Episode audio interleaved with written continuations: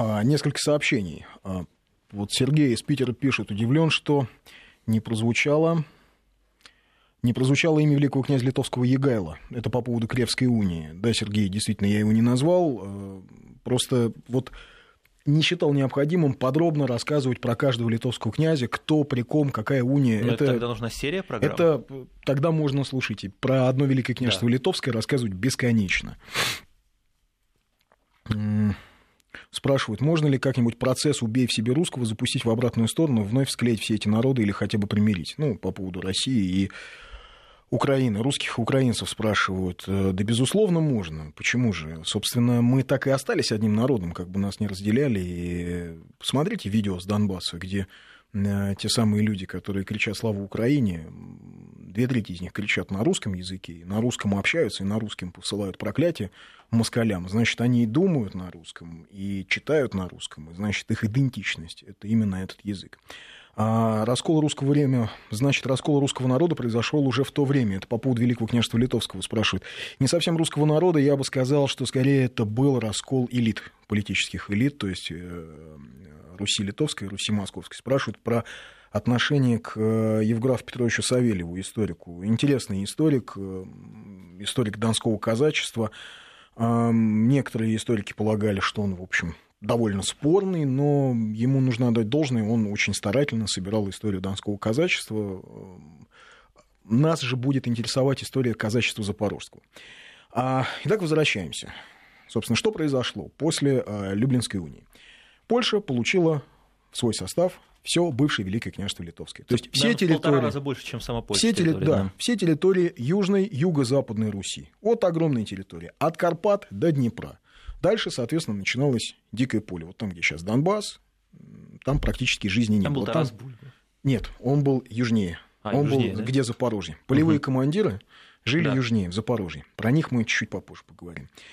Собственно, Польша весь 16-17 век – это главная житница Европы. Она снабжает всю Европу хлебом. Но это не Польша снабжает Европу хлебом, это э, русские территории э, как раз-таки это Киевщина, Полтавщина, это Галиция, это Волынь. Вот эти вот русские земли, населенные русскими людьми, снабжают всю Европу хлебом. Но юридически Польша. Юридически Польша. А в Речи Посполитой были такие налоги. Жилья, налог на церковь, налог на армию, на постройку мельниц собирались крестьян, на содержание шинков, на содержание кабаков. Причем эм, барщина в концу XVI века была 200 э, дней в году. Потом ее еще добавили. То есть на экспорт гнали все сало, скот, смола, деготь, поташ, то есть вот все, что можно. Э, есть э, такая статистика, что в Данцик для экспорта, в Гданьск, угу. Свезли порт, порт да, на Балтийском море. 1 миллион 200 тысяч пудов хлеба. Это в 1560 году. 1 миллион 200 тысяч пудов хлеба. То есть Польша, Польша кормилась за счет вот этих огромных русских территорий. А, более того, а, ну, православие, естественно, на этих территориях начали давить. А, причем очень жестко. Чтобы не тянуло интегрироваться с московским. Да, княжеством. потому что к этому моменту закончилось противостояние Литвы и Москвы, и началось противостояние Польши и Москвы. И каждое из государств, уже Московское княжество и Польша, претендовали на центр не то чтобы русского мира, а на центр объединения всех славянских земель. Ну, не только а, не только русских, вообще славянских, не только польских. Это очень жесткое противостояние, которое мы можем, кстати, наблюдать и сейчас. Послушайте польских политиков, да, как они говорят о Москве. Это все вот те фантомные боли, фантомные боли несостоявшейся польской Великой империи. А, значит, появились такие а, на этих южно-русских землях эм, фольварки. Это хозяйство, где крестьянин работал на панской земле, и все, что он выработал, получал хозяин. И в течение зимы и весны а, крестьяне, ну это не в фольварках, а вообще крестьяне получали а, в долг выпивку в шинках, у шинкарей местных. Получали в долг. А потом практически все лето и осень. Они, по сути дела, выпивку отрабатывали. Чудовищное зашкаливающее пьянство – и при этом совершенный национальный раскол, потому что элита хотела стать частью польского общества, частью общества, как казалось, европейского, продвинутого и образованного, а народ продолжал считать себя вовсе даже не поляками, а русскими. Вот мне тут пишут, знаете, еще все забывают, что Львов русский город вообще-то. Но мы с этого начали, что Львов русский город вообще-то действительно основанный князем Даниилом. Значит, эм, в 1436 году в Польше э, запретили строить или даже чинить православные храмы. Православным запретили ездить в Константинополь, в паломничество. То есть э, православие давили со страшной силой. А, закрывали церкви, запрещали молиться, были драки, например, там во Львове, где половина населения все еще были православные, а часть, а половина католики, там львовский епископ Суликовский в 1582 году просто повел свою паству бить, там, уничтожать православных. А последний русский православный магнат в Польше – это Константин Константинович Осторожский, сын Константина Ивановича Осторожского. Он умер в 1609 году, все. После этого никаких... Элита стала Вся элита да? стала полностью ополяченная, католическая. Они формально еще считались русскими, по сути, они были сами, что ни на есть, поляками. А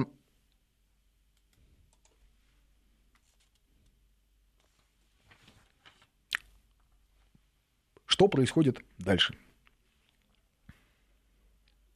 А дальше происходит тот самый процесс, который привел в итоге к 1654 году. А национальный раскол, вот этот вот расслоение элит, приводит к а, ряду разрушительных кровопролитных восстаний в Польше.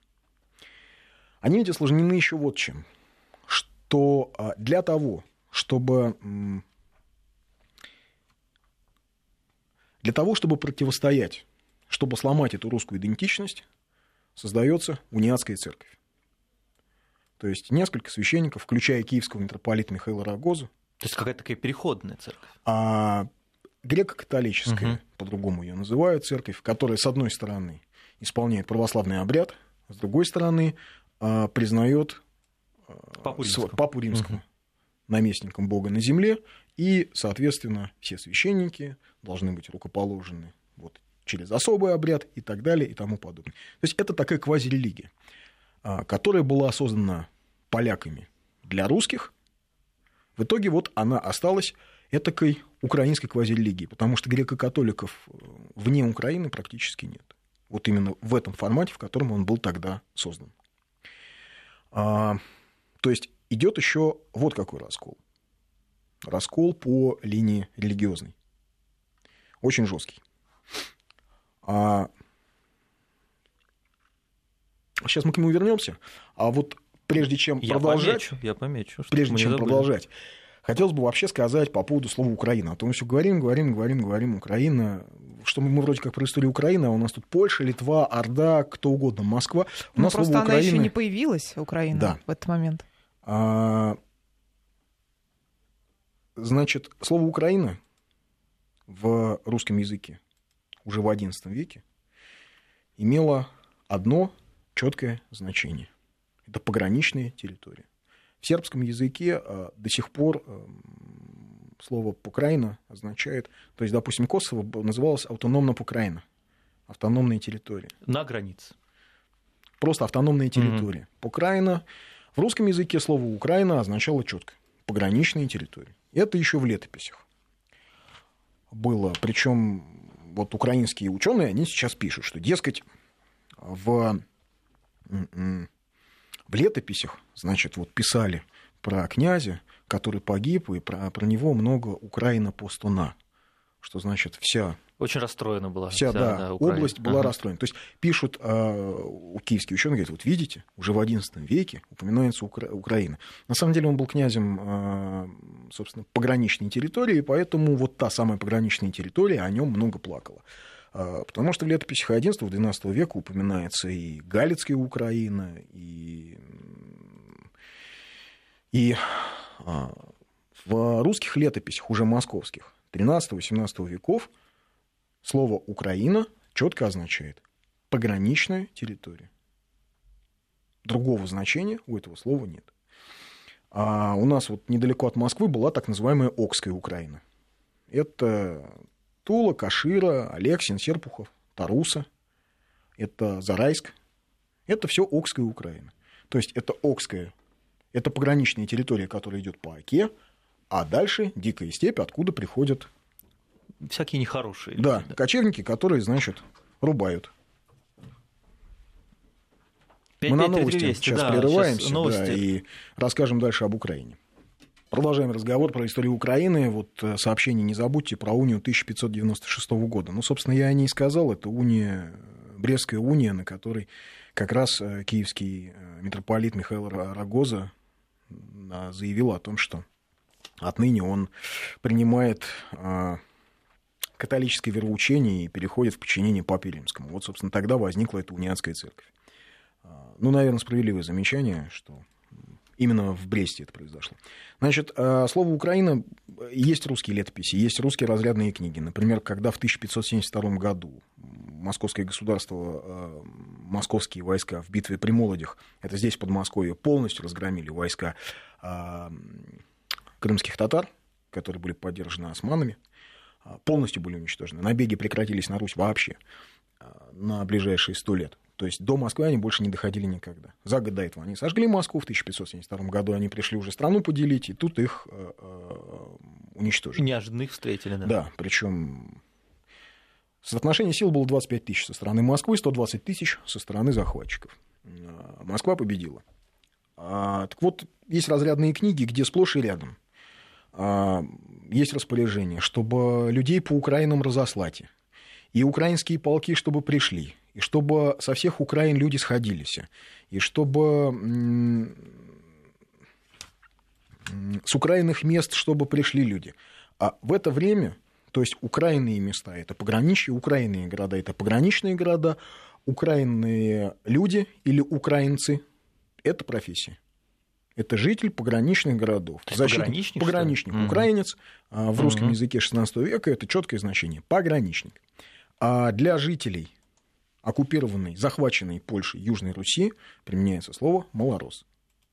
То есть жители а, вот всей той территории, Киевщины, Полтавщины, Галиции, Волыни, это все малоросы. Потому что есть термин «малая Россия», как есть «малая Польша». Иногда украинцы на это обижаются, но на самом деле «малая», а, исходя из средневековой греческой географии, означает «исконная», та, откуда та территория, откуда все началось. То есть Великая Русь – это вот, ну, она большая, а Малая Русь – это та, где корень это всего. Изначальная, да? Это изначальная, mm-hmm. настоящая подлинная Русь. Вот именно так а, и никак иначе так этим можно трактовать. Надо. Да, более того, Хотя этим, безусловно, как нужно будто, да, размере гордиться. речь идет. Да. А, ну, почему-то, да, почему-то, видимо, потому что историю не учили, поэтому обижаются.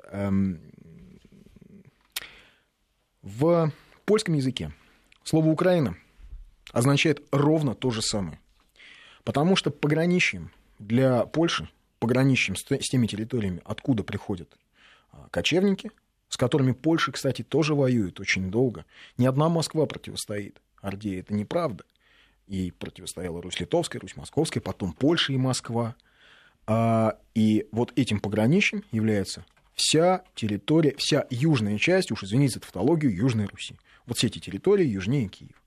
И э, есть в польских э, документах и написано место и замки наши украинские, и обыватели Украины, и украинные люди, и украинные слуги, и Украина киевская. Более того, слово «Украина» в русском языке очень долго означает э, именно пограничье. Есть песня «Васибирской в Украине». Есть немецкая Украина в летописях встречается. То есть это обычное слово. Это примерно как сейчас, не знаю, вот мы Краснодарский край, он же Кубань. Ну вот. Да, никто же не обижается на это. Не, ну вот это да. вот, вот так. Значит, э, поэтому просто слово Украина это перенос географического термина, ну, на основе укра... географического термина создается впоследствии целая такая очень спорная идентичность. А вот на южных территориях, на южных рубежах возникает, собственно, казачество, украинское казачество. А почему мы вынуждены остановиться на украинском казачестве? Потому что потом именно украинское казачество сыграло особую роль в э, формировании не государства, но а, в, э, в подписании а, Переславской Рады. Возникает казачество. Этническое происхождение казачества спорно по этому поводу. Вообще даже сейчас распространяться не буду, но известно. Русский историк Петр Голубовский, он считал, что поскольку это русский историк XIX века, он считал, что поскольку славянскими, русскими землями и степными территориями не было четкой границы, что вот на эту, в эту серую зону, в межграничье, сбегались разные ушлые люди со всех сторон. Маргиналы.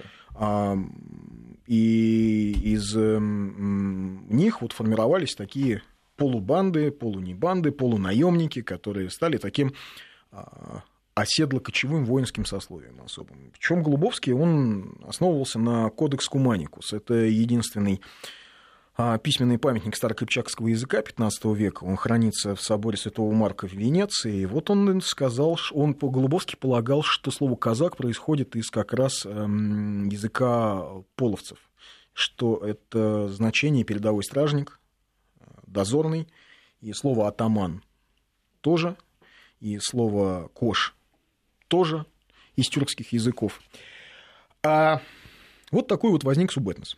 Причем он возник еще, предполагается, что еще во времена Великого княжества Литовского, вот такие лихие ребята жили в пограничье. То кого-то грабили, то кому-то шли на службу, то переставали грабить, то а, становились наемниками. Но если почитать современные исторические книги украинские, то получается, что казачество это основа всего. Благородные рыцари. Они благородные рыцари, но это было заложено еще эм, украинофилами XIX века. Они писали о казаках как об этом, ну вот, например, Дмитрий Дорошенко был такой э, украинский историк, он э, в своей книге «История Украины с картинками» вот меня просят источники называть, да, она так и называется «История Украины с малюнками». Книжка в 1942 году изданная. И вот эм, Дорошенко писал о, вот, о Сечи, о Запорожской и о казачьем вообще укладе, писал так, что тут постепенно этот стат выработалась особая воинская организация наподобие рыцарских братств, что существовали в Западной Европе. Но это, конечно, мифология. Это были никакие не рыцарские братства. А скорее вот казачество это приграничное напоминало от нынешних полевых командиров Ливии, Сирии, Ирака или других каких-то воюющих территорий. А, а вот Гоголь честно описывал то, что там происходит? По-моему, да, достаточно только жестко. правильно ли мы понимаем Гоголя? Uh-huh. Гоголь ведь очень честно описывает. Он честно описывает э, Запорожское, Запорожскую сечь как этакое место разгула и угара, где собираются полевые командиры. Потом Тарас все ходит, мучается, полевой командир, Тарас Бульба все ходит, мучается. Ему хочется ребят в деле обкатать, мальчишек своих. А они никак не могут. Э, повода нет. Повода нет. Да. Но потом, вот, слава тебе, Господи, повод появляется. Он же ведь э, устраивает бунт, смещает кошевого, э, потому что... Такой политический. Да, потому без, что хочет... Без ножей. Потому что хочет ведь «Ну что, Кошевой, пора бы погулять за порожцем». «Негде погулять», — отвечал Кошевой, вынувший изо рта маленькую трубку и сплюнув на сторону. Это Гоголь писал. Угу. А потом в итоге приходят люди, говорят, что нас поляки обижают, и поляки действительно обижают, поляки действительно давили православных. И вот эта казацкая орда вырывается на просторы и начинает всех рубать. Жжет церкви, да, да, да, младенцев и так далее. И осаждает город Дубно который долгие годы был не польским, а одним из основных э, городов Великого княжества Литовского. То есть эм, Великое княжество Литовское, как мы помним, русское, то есть город Дубно – это польско-русский город. Половина населения – это такие же православные люди, которые просто видят, что у стен стоит банда. Да, орда бандитов. Как банда это. отморозков. Угу. При этом, что ведь и писал э, Гоголь? Он написал реальную трагедию одного человека, потому что его сын, отучившись в польском учебном заведении... А это было модно тогда среди вот этих вот да. командиров. Вот именно об этом я хочу uh-huh. сказать. Это был целый процесс. Полевые командиры многие богатели, а обзаводились усадьбами, вот в этом лихом пограничье, или чуть севернее. Кто-то нанимался на службу. Например, там, в 1572 году король Сигизмунд Август польский, он нанял аж 300 казаков. При Стефане Батории из них э, набирали отряды по охране границ с Турцией. А границы с Турцией, я напомню, вот они начинались там, не намного южнее Киева. Вообще для европейцев XVI века Азия начиналась за Дунаем, там, где сейчас у нас Сербия. Для европейцев XVI века Азия начиналась вот, где Белград. потому что север Белграда Земун — это Австро-Венгрия, а юг — это Калимегдан, это турецкая, уже турецкая территория. территория. Причем очень многие э, сербы и хорваты бегут на турецкую территорию, потому что там ниже налоги. А бегут в Азию, а мы считаем, что это Европа. Сейчас, да. Да. А, ну так вот, эти так полевые командиры, полевые командиры да, они отправляют своих детей учиться. Дети получают какое-то образование. Европейское, можно сказать. Европейское. Да? Они учатся в Краковском университете, они учатся, не знаю, в Пражском университете, в Карловом университете. Они возвращаются.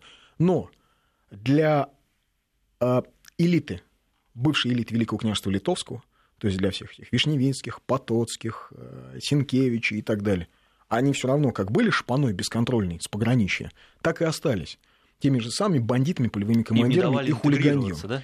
да, их э, признавали, что парни разбогатели, но их держали на дистанции. Ну, деньги брали у них, да.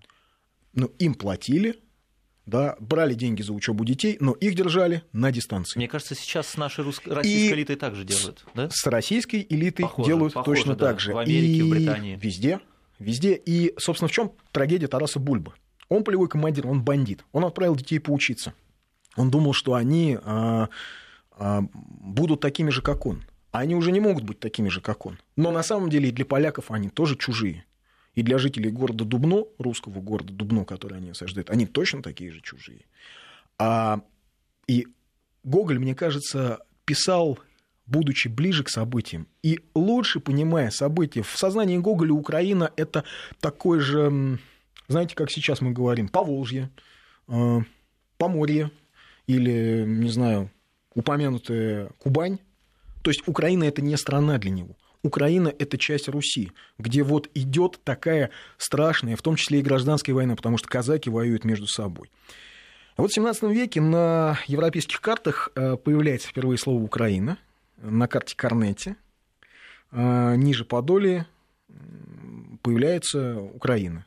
То есть э, Украина – земля казаков. На голландской карте тоже Украина – Ланд дер Козакин. Угу. То есть Кубань – земля казаков, а Поморье – земля не знаю, русских Поморцев. северян, поморцев или русских северян. А это не страна, это географическое обозначение одной из территорий а, Польши. А... И вот, собственно, вообще миф о таком лихом казачестве, которые, вот казаки, которые такие рыцари, как ни странно, его породили поляки. В польской литературе 16-17 века им придавалось вот ну, знаете, как вот у нас фильм «Бригада» сняли про лихих пацанов. Романтизировали. Романтизировали. Там, в общем, но не намеренно, ну, просто да, ну, нужно. ну, слушайте, разбойников романтизировали да. всегда. В польской литературе тоже романтизировали разбойников. В 1572 году вышло сочинение такое про поляка, про, тата, про казаков, которые воюют с татарами в Молдавии, где-то еще. Причем все казаки с польскими фамилиями. Козловский, Янчик, Копыцкий, Решковский. Вот они сражаются с турками, всех побеждают. А вот. Ну, реальные казаки конечно, не всегда побеждали. Реальные казаки э, занимались грабежами, бандитизмом. Реальные казаки хватали русских и продавали их в плен в Крым.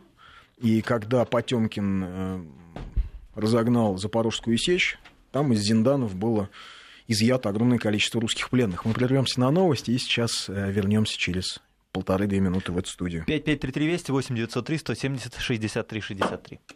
Итак, продолжаем мы разговор об истории Украины. Сейчас мы э, остановились на истории казачества. казачества. Да.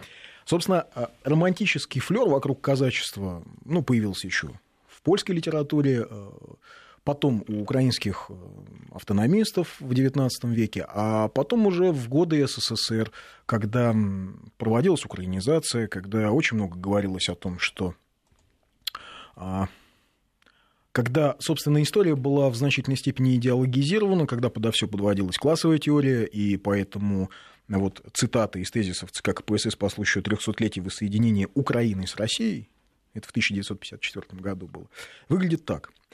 В ходе борьбы украинских народных масс против феодально-крепостнического и национального гнета а также против турецко-татарских набегов была создана военная сила в лице казачества, центром которого в XVI веке стала Запорожская сечь, сыгравшая прогрессивную роль в истории украинского народа.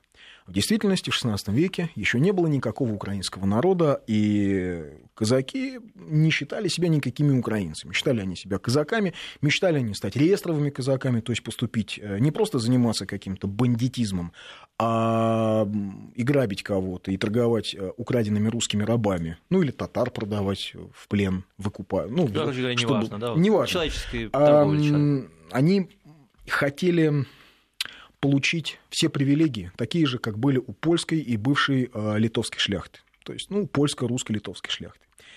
А, они этого требовали постоянно, реестровые казаки. А, ну, вообще, казачья элита, казачья старшина, так она называлась, она постоянно требовала, чтобы их всех, всех сделали реестровыми. Естественно, поляки на себя такую социальную нагрузку брать не хотели, потому что ведь они не просто хотели стать реестровыми казаками, они еще хотели получить некие дворянские привилегии. То есть, а поляки не, не стремились признавать вчерашних полевых командиров, пусть даже разбогатевших, а, равными себе. А, ну, вообще моральные принципы казаков выглядят так. В, 600, в 1618 году поляки собрали войско для похода на Москву.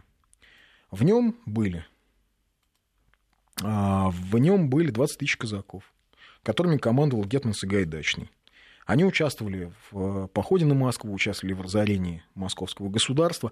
Ну, Сагайдачный, правда, потом каялся, что он участвовал в этом братоубийственном походе, но, в общем, история показательная. Ради привилегии, ради того, чтобы стать реестровым казаком, можно было пойти и русских порубать, а потом покаяться в православной церкви. А вот сейчас нам про Франциска Скорину написали, что первая книга называлась «Библия русская». Ну, собственно, мы об этом и говорили. Так было сказано, да. Да, мы про это Ну, и кстати, сказали. на сайте радиовести.ру можно будет послушать в записи всю нашу сегодняшнюю программу «Медвежий угол» все два часа, потому что многие подключились только сейчас и не слушали первый час, самое начало истории. А, да. Ну, мы, в общем, я думаю, что еще и в следующую, пять, ну, в пятницу в ближайшую мы продолжим этот разговор, потому что, очевидно, мы не уложимся. А... При этом что происходило а, на всех этих южно- и западно-русских землях. А происходило, повторюсь, страшное угнетение русского народа, русского крестьянства, в котором, кстати, реестровое казачество и казачья аристократия, казачья э, элита, а, старшина принимали самое активное участие. Принимали они самое активное участие. Для них крестьяне были, же, были таким же быдлом, как для польской аристократии. Собственно, и слово «быдло», то есть скот, они а, по отношению к простому крестьянству точно так же использовали. И вообще интересная особенность в польском языке тогда а, слово «народ» не относилось к народу вообще, а относилось именно к элите, именно вот к высшей прослойке. А, а слово «люд» або «быдло» или «быдло» относились вот к, к простому народу. Широким массам. Да, да, к широким массам. И поэтому в 30-е годы, 20-30-е годы 17 века. Всю Малороссию, всю Южную Русь постоянно сотрясает восстание. 1625 год, 1630 год, 1635 год, 1637 год, 1638 год. Причем каждое восстание – это кровь, резня, насилие, вырезают поляков, поляки присылают карательный отряд, причем очень часто в этих карательных отрядах казаки, наемные реестровые, которые рубят крестьян. Крестьяне бегут. Куда бежали крестьяне? А к этому времени исчезла Окская Украина, да, потому что границы русского, русского государства, московского государства расширились, и появилась так называемая Слободская Украина. То есть границы со степью, с дикой степью, сдвинулись куда южнее. И вот там, где сейчас у нас Белгородская, Воронежская, Курская, Харьковская области, Сумская область Украины, часть Луганской, часть Донецкой, э, вот там возникла территория, которая называлась Слободская Украина. Сейчас есть карательный батальон в Харькове, Слобожанщина. Это, кстати, Слобожанщина – это второе название Слободской Украины. А почему она называлась Слободская Украина? То есть Украина, понятно, пограничная территория, Слободская, потому что там жили не крепостные крестьяне, там жили свободные крестьяне, там жили казаки, которые занимались, с одной стороны, земледелием, с другой стороны, охраной с э, южных рубежей московского государства. Они жили свободные, отсюда слово слобода. То есть слобода – это поселение, где живут свободные люди. Слобода, свобода, По-сербски свобода, слобода – это старорусский язык, старославянский язык. А, и вот э, Слободская Украина была очень долго, играла роль именно такого пограничного форпоста России. Даже в Российской империи в 1731 году там строят э, оборонительную линию, она называется Украинская линия. И после каждого восстания, после очередного восстания, люди бегут с, из Южной Руси на Слободскую Украину. Из Малороссии они бегут на Слободскую Украину. Потому что они русские, они бегут от поляков, они бегут туда, где живут другие русские, где русский царь, но где вместе с тем можно совершенно спокойно быть православным, чего-то добиваться, а не отказываться от своей идентичности, не перекрещиваться в поляка, чтобы сделать, э, не знаю, политическую карьеру или просто спокойно жить. А слабоженщина, очень интересно, что, собственно, вот эти переселенцы создали город Изюм. Они основали город Чугуев, основали Чугуевский полк. А слабоженщины, население слабоженщины, если я не ошибаюсь, за... Там, кстати, во многих городах действовало магдебургское право, то есть это города были свободные. Свободные города. На территории Московского княжества? На, на территории, территории российской, уже, на территории российской, уже российской, российской еще империи. не Российской империи, угу. Московского государства. Да. Московского государства на тот момент. И, и вот когда эм, идут бесконечные восстания, Восстания сотрясают государство, то есть э, вот юго-восточную Польшу, точнее Южную Русь и Западную Русь бесконечно. В Малороссии одно восстание за другим. И фактически у казачьей элиты очень простой выбор. Или им становиться частью этого народного восстания, да, возглавить процесс и, возглавив этот процесс, попытаться получить от польского государства а, то, что они хотят, а именно привилегии, а именно дворянские звания, то есть шляхетские звания, именно стать частью политической элиты, возглавив это восстание. То есть нужно понимать, что Богдан Хмельницкий человек глубоко циничный, никакой он не герой, безусловно. А начиная это восстание в 1648 году, 6 лет оно продолжалось, он, конечно, не собирался присягать Москве изначально. Изначально ну, он так и писал, что мне удалось совершить то, о чем я никогда и не мыслил. Изначально он просто хотел э, продавить, и, собственно, его окружение хотели продавить себе привилегии. А, ну и получить в составе Польши, как шляхта, уже больше прав над крестьянами. Но тут для крестьян ведь вот какая штука. Слабоженщина, да, 20 тысяч человек э, за 5 э, лет, 20 тысяч человек из Малороссии бежали на слабоженщину. 20 тысяч человек за 5 лет. То есть семьями убегали люди после каждого восстания. Кого не успевали зарубить а, каратели, польские и казачьи каратели, те убегали на слабожанщину. Вот огромное количество.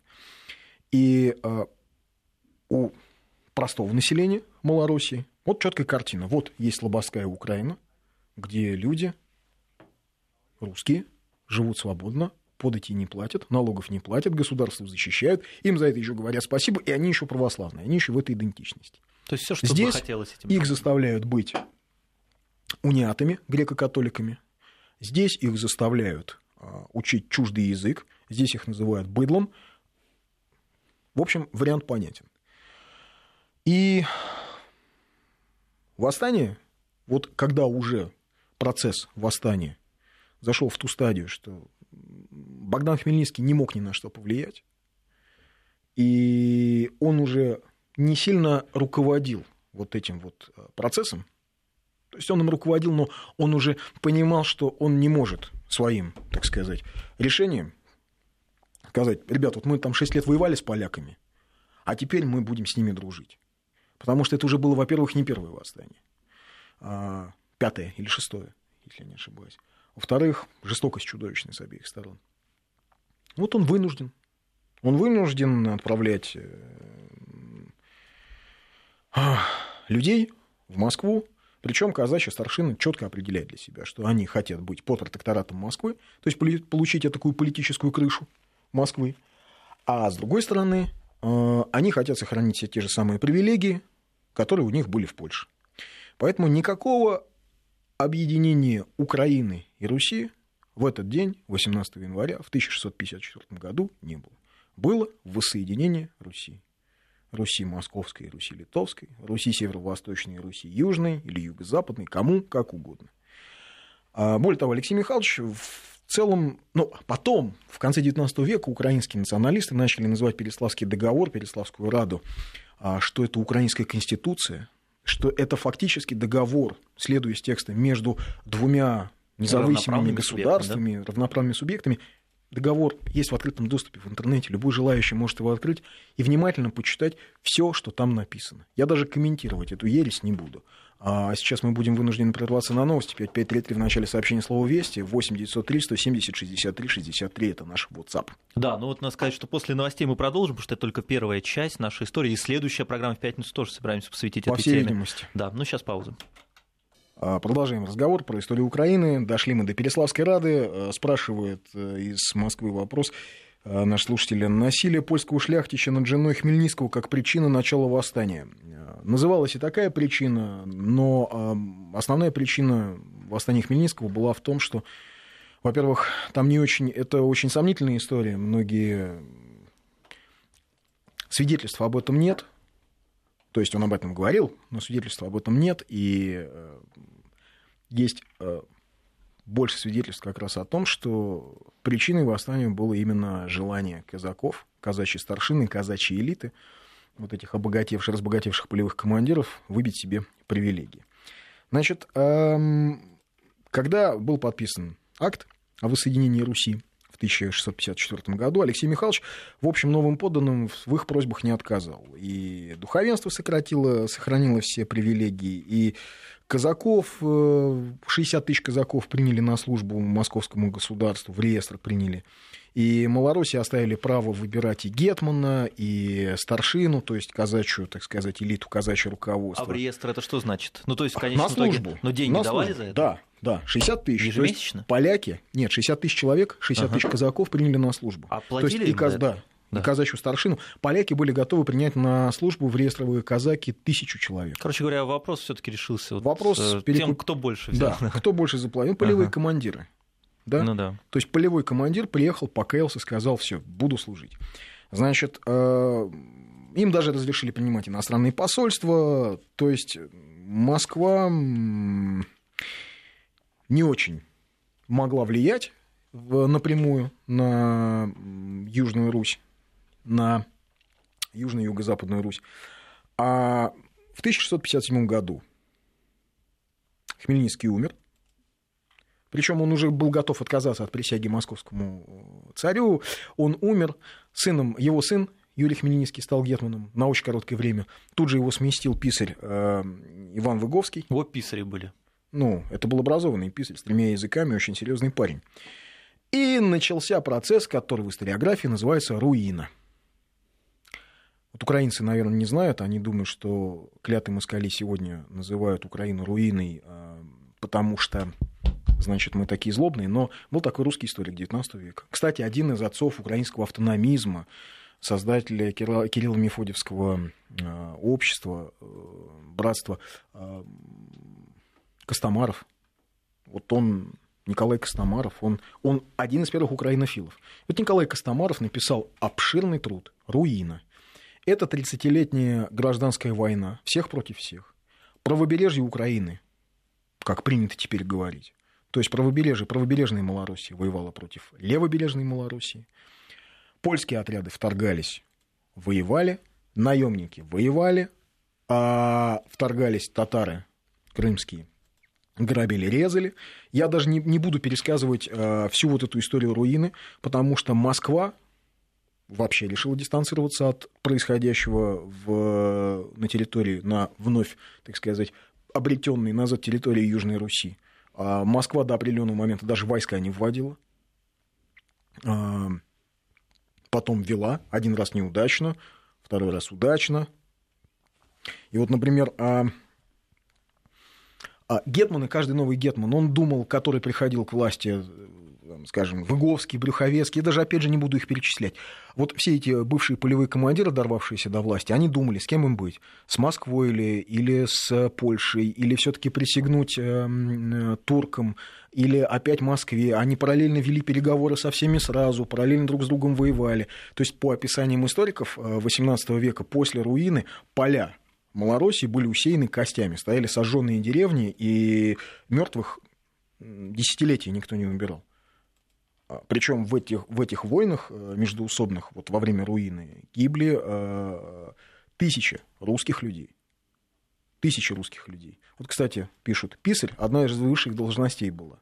Ну, это действительно так, это факт. Ну, я имею в виду, что писарь, как правило, понимается как интеллектуал, а не человек, который может сместить а полевого это был командира. интеллектуал полевой командир. Но Да. на самом деле вот был такой гетман Иван Брюховецкий. Он, значит, тоже думал, то ли ему с Москвой быть, то ли, значит, с Краковым, то ли с Москвой, то ли, значит... И вот он метался туда-сюда. И потом он пишет в одном универсале, почему ему нельзя, почему нельзя доверять русскому царю. Он пишет так, что послы московские с польскими комиссарами присягу утвердились с обеих сторон разорять Украину, отчизну нашу милую, истребив в ней всех жителей больших и малых. Ну, Украину имеется в виду не государство, Украину вот ам, территорию великого а, войска Запорожского.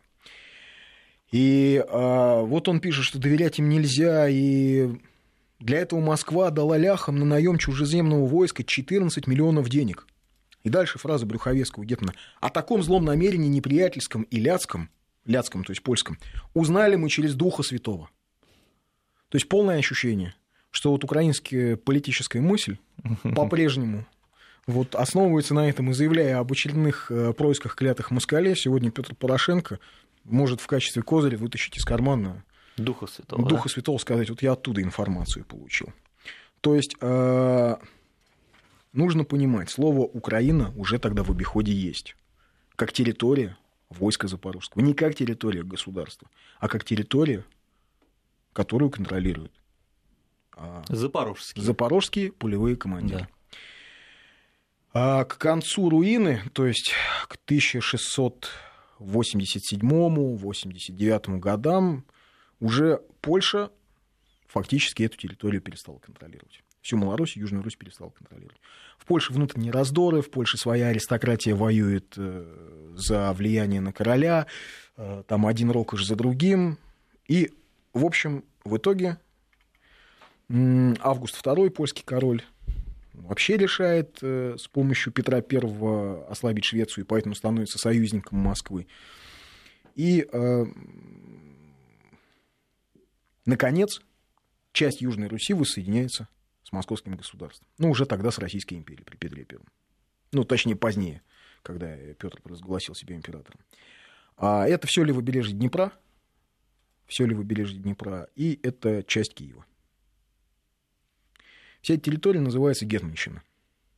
То есть там управляет Гетман. Там управляет Мгм. Гетман. А, это полувоенная такая структура управления, представительный орган Генеральная Рада, вот, э, при ней совещательный орган Генеральная старшина. То есть казачьи полевые командиры получили то, что хотели. Они управляют страной. Гетманщина имеет э, свое финансовое обращение, у нее свое административно-территориальное устройство, делится она на полки и сотни. Потом Екатерина II в конце XVIII века э, ликвидирует Гетманщину, но она ликвидирует вообще много что, там вообще идет э, реформа территориального устройства. Тогда, кстати, и Украино-Слободская область тоже ликвидируется. То есть вот фактически до этого времени существовала Слобожанщина. И вот первым гетманом, присягнувшим в Москве после 30-летней эпохи руины, становится Иван Мазепа. Причем Иван Мазепа, он действительно честно служит Петру Первому, он участвует в Азовском походе, он строит церкви. Ну, потом, во время Северной войны, видит, что Россия Бес терпит попутал. неудачу за неудачей, он переходит на сторону Карла XII.